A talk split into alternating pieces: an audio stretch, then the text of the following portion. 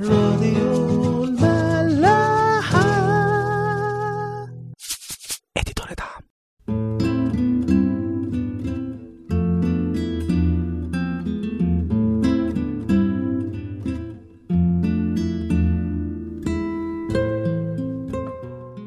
مساء الخير في حلقة جديدة من حلقات عيش وملح. فتطلع وقال أبصر الناس كأشجار يمشون.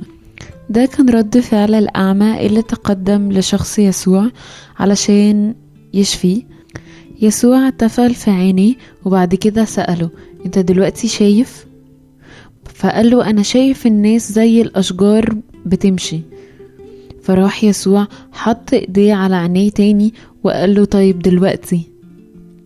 فالإنجيل بيقول فعاد صحيحا وأبصر كل إنسان جليا، يعني بوضوح.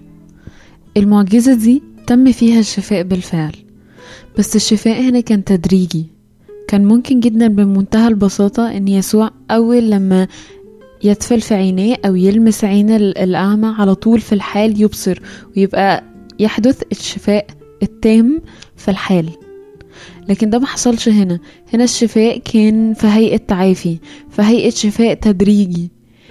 اوقات كتير قوي يسوع بيبقى شايف او شخص الله بيبقى شايف ان احنا محتاجين النوع ده من الشفاء، وده طبعا بينطبق عن على المرض او على حالتنا، وده بيحصل طبعا من وحي خبرة يسوع بحياتنا وبشخصنا وبفحصه لقلوبنا. بيبقى شايف ان احنا محتاجين النوع ده من الشفاء، محتاجين رحلة التشكيل دي، محتاجين التواصل المعين ده، محتاجين الكوميونيكيشن يحصل ما بيننا علشان يسألنا و... ونبقى شايفين الدنيا مش اوضح حاجة بعد كده نشوفها بمنتهى الوضوح. بنبقى محتاجين ان احنا نمشي معاه على المية كده، ان هو نمشي معاه الرحلة الاخيرها. بس في الحقيقة ده مش نوع الشفاء اللي هو بطل حلقة النهاردة، ألا وهو الشفاء التام واللي بيتم في الحال.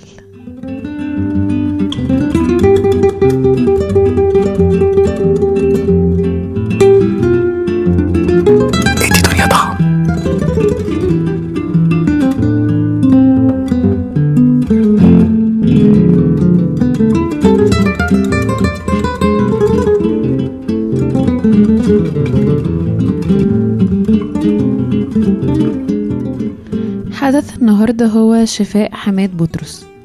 الكتاب بيقول وعندما جاء يسوع إلى بيت بطرس رأى حماة بطرس مستلقية في السرير وحرارتها مرتفعة جدا، فلمس يسوع يدها فتركتها الحمى، فقامت وابتدأت تخدمه. عادة الشخص المصاب بالحمى بيخف لكن بيتعافى، يعني مش بيبقى معرض قوي يعني ان المرض ده يودي بيه الى الموت مثلا، مش بتبقى حياته في خطر قوي طبعا على حسب ارتفاع الحرارة وما الى ذلك. بس في نفس الوقت مش بيقوم فجأة، يعني بيحتاج راحة وبيحتاج ادوية وبيحتاج اكل خفيف ومعين وما الى ذلك. بس اللي حصل مع حماة بطرس من قبل شخص يسوع كان مختلف شوية، لان هو أول لما لمسها هي قامت، والدليل على أن هي قامت وكانت خلاص تم شفائها تماما من تلك الحمى أن هي قامت تخدمه. حسيت أن كلمة تخدمه كانت مذكورة بهدف أنه إحنا نبقى مدركين أن هي خفت تماما لدرجة أن هي رجعت تاني تمارس نشاطها بشكل طبيعي جدا، وقامت تقدم لذاك الضيف خدمة. بصراحة أنا أصريت أن أنا أعرض نموذجين أو حدثين شفاء لشخص يسوع بيعتبروا بيجسدوا أو بيرمزوا أو بيأكدوا أنه عنده كل أنواع الشفاء. عنده الشفاء التام اللي بيحدث في الحال واللي بيتم عن طريق رفع العلات أو رفع الأمراض في الحال، والشفاء التدريجي اللي بننطلق مع شخص الله فيه في رحلة، والشفاء بيبقى نهاية الرحلة دي أو نتيجة الرحلة دي، وبيعتبر برضو بداية لرحلة تانية جديدة في حضوره. قطعا النوع التاني من الشفاء واللي خضعت لحماة بطرس يبدو دايما لأغلبنا جذاب أكتر، وهو ده اللي احنا محتاجين نبقى بنطلبه أكتر، لأنه أسرع وأريح ونتيجته قد تبدو فعالة أكتر وسريعة وما إلى ذلك ومثمرة كمان. بس في الحقيقة بحس أنه أكتر حاجة محيرة أنه لو قررنا نتأمل ونتمهل كده احنا محتاجين انهي نوع من أنواع الشفاء علشان نتقدم به طلبا إلى شخص الله. امتى؟ اوقات كتيرة قوي ممكن ابقى متعجلة جدا وابقى بقولح ان انا محتاجة نوع الشفاء الاولاني او اللي هو خضعت لي حماة بطرس، وابقى لحوحة جدا اني انال ذكاء الطلب من شخص الله. وللأسف اوقات بحرم نفسي من فرصة التشكيل وفرصة الانقياد بالروح وفرصة اني امشي معاه على المية، فرصة اني ابقى شاهد على مجد الله. فأوقات تانية شخص ربنا نفسه هو اللي بيقرر لأ انت محتاجة فعلا النوع ده، انت محتاجة شفاء في الحال، محتاجة شفاء بمنتهى السرعة، وده بيبقى لي بمثابة طوق نجاة أو بمثابة إنقاذ سريع. وفي أوقات تانية بيبقى عايز يقولي انتظري في نوع تاني هيبقى صخرة وهيبقى بمثابة تغيير محوري جدا للعلاقة بيني وبينك، وهيبقى بمثابة دعم وهيقوي العلاقة وهيخليها أكثر نضج وهيخليها حية أكثر.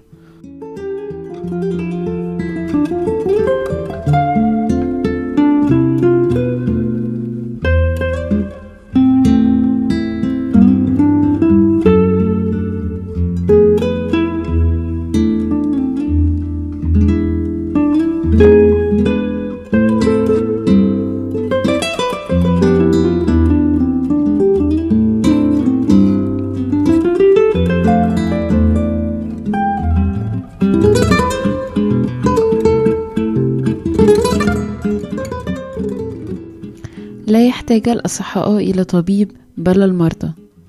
أعتقد أن دي كلمات بمثابة خير الدليل على فكرة أنه المرض في كل الأحوال ومهما كان شكل الشفاء منه اللي نلناه من شخص الله، في كل الأحوال هو هيبقى بمثابة قرب واختلاق العلاقة مع شخص ربنا، سواء دي بداية العلاقة أو سواء دي مرحلة من مراحل العلاقة معاه.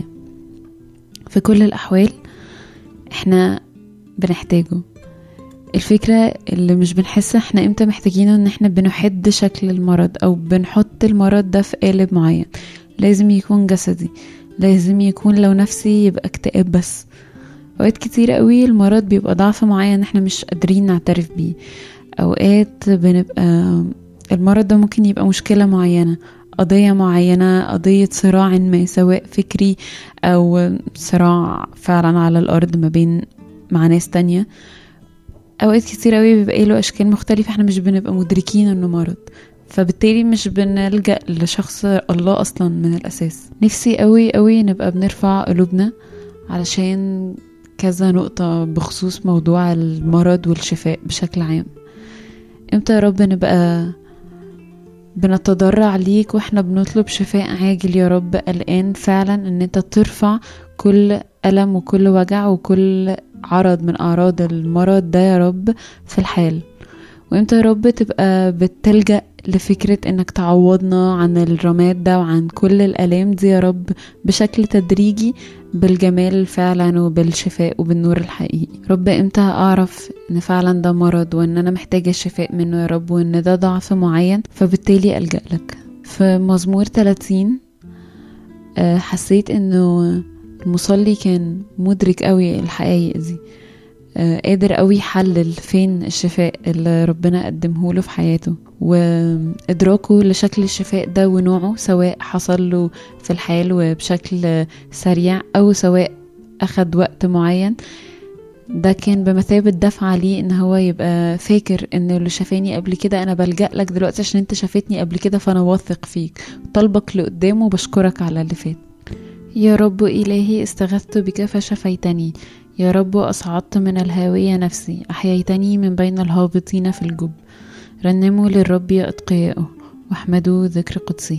يا رب من أجل ذاك الشفاء أنا أصبحت شاهد مميز جدا على مجدك، وأصبحت بدعو من أجل ذاك الشفاء بدعو المرضى التانيين اللي أمراضهم متنوعة جدا، يا رب إن هم يجوا لشخصك.